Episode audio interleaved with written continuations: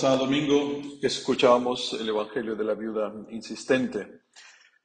Jesús proponía a sus discípulos una parábola sobre la necesidad de orar siempre y no desfallecer. Los Evangelios contienen las enseñanzas de Jesucristo sobre la oración. En este domingo, Jesucristo nos enseña con qué actitud debemos orar. El domingo pasado nos enseñaba que hay que orar siempre y no desfallecer, que es necesario hoy nos enseña la actitud con la que debemos rezar, porque uno puede rezar de muchas formas y no todas agradan a Dios.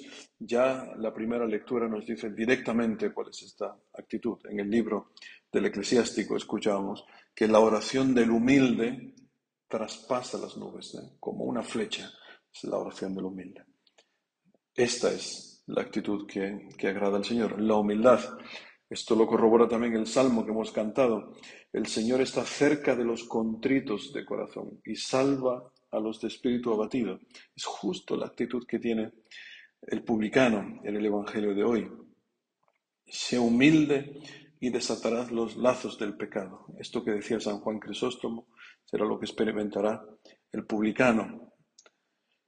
Esta actitud de la humildad, el estar los contritos de corazón, los que tienen un espíritu abatido. Este es la, el pasaporte, decía el Papa Benedicto XVI, lo llamaba así, el pasaporte para ser admitido en el reino de Dios. La persona humilde, la que reconoce que Dios es Dios y Él es nada.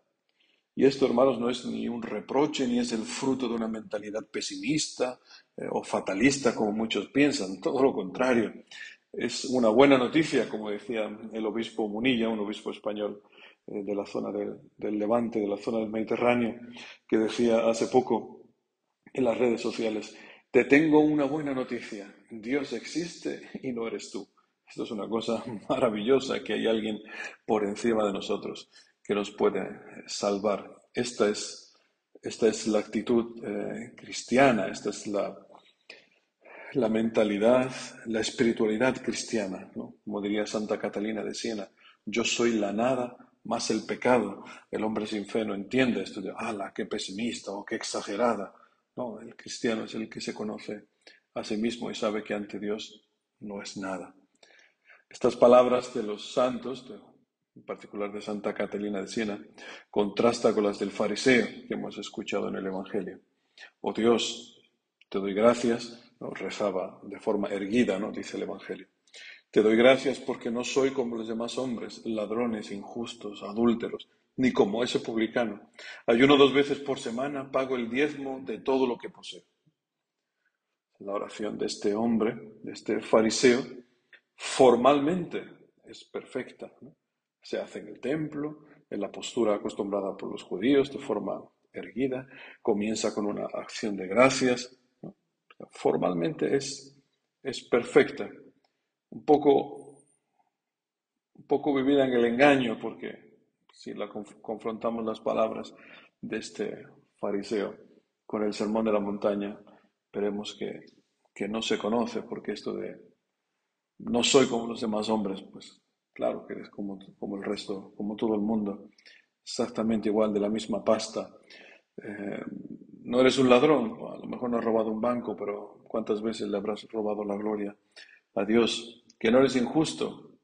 habría, que, que verlo si, si, si, te ajustas siempre a la voluntad de Dios.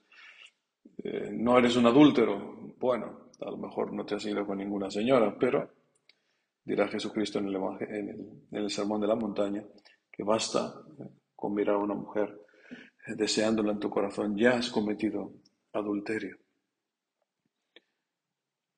En un hombre que no se conoce a sí mismo, ¿no? Pero lo importante, digamos, lo importante de la actitud de este hombre, es que, de este fariseo, es que no busca en Dios lo que únicamente puede darle Dios, que es la salvación. Porque este hombre, dice Jesucristo, son aquellos que confían en sí mismos porque se consideran justos y desprecian a los demás.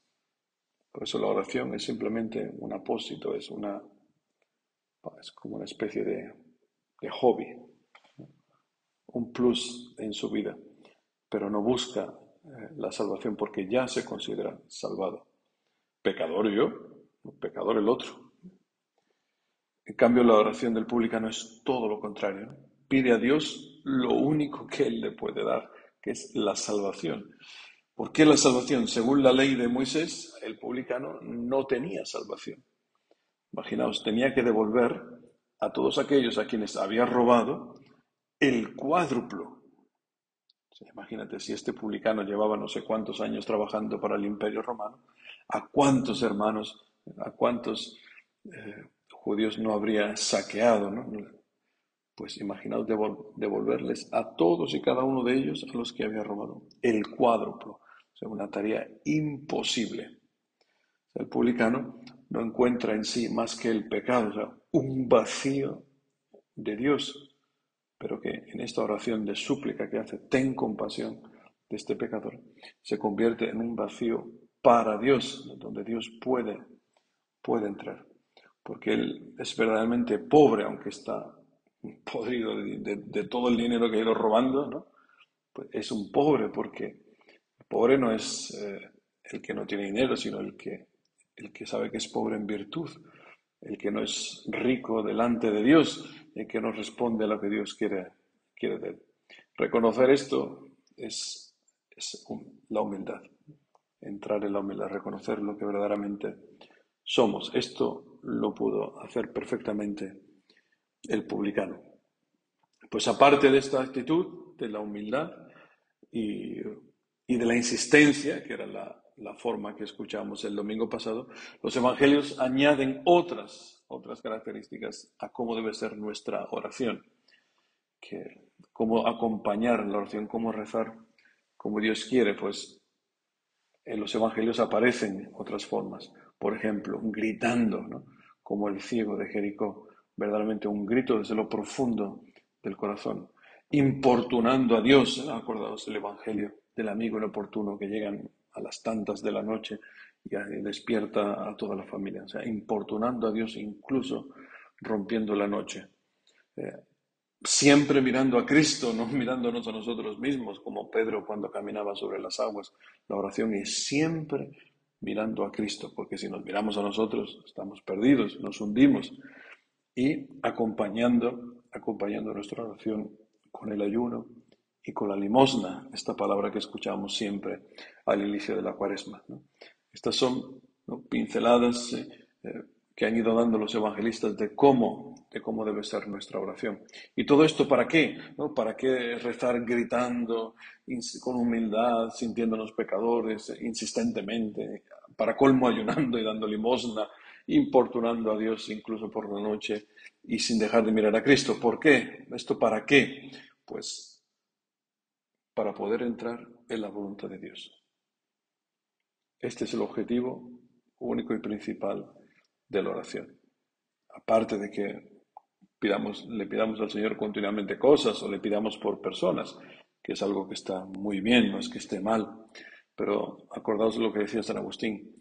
Tú sabes qué cosa deseas, pero Dios sabe qué cosa te aprovecha. Y esto es un, es un combate.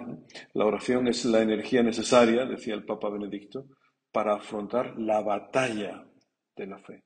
Eh, también la semana pasada hablábamos de batallas, la batalla de Amalek contra el pueblo de Israel. Eh, hablábamos del adversario de la viuda. Hay que afrontar una batalla de la que hablaba San Pablo en la segunda lectura, eh, la carta a Timoteo. La oración nos ayudará a entrar a cada uno de nosotros en la batalla particular en la que está viviendo. San Pablo hablaba claramente de su batalla particular. Decía, yo estoy a punto de derramar mi sangre en sacrificio, imagínate. Es consciente de que va a ser decapitado. Y el momento de mi partida es inminente. Por lo demás, me está reservada la merecida corona que el Señor me ha preparado. Impresionante esta palabra. Alguno dirá, oye, pues pues vaya actitud humilde, ¿no? De San Pablo, ¿no? Da la impresión de que se exalta cuando estamos hablando de la humildad. Pero la exaltación de, de Pablo es diferente ¿eh? a, la del, a, la del, fariseo.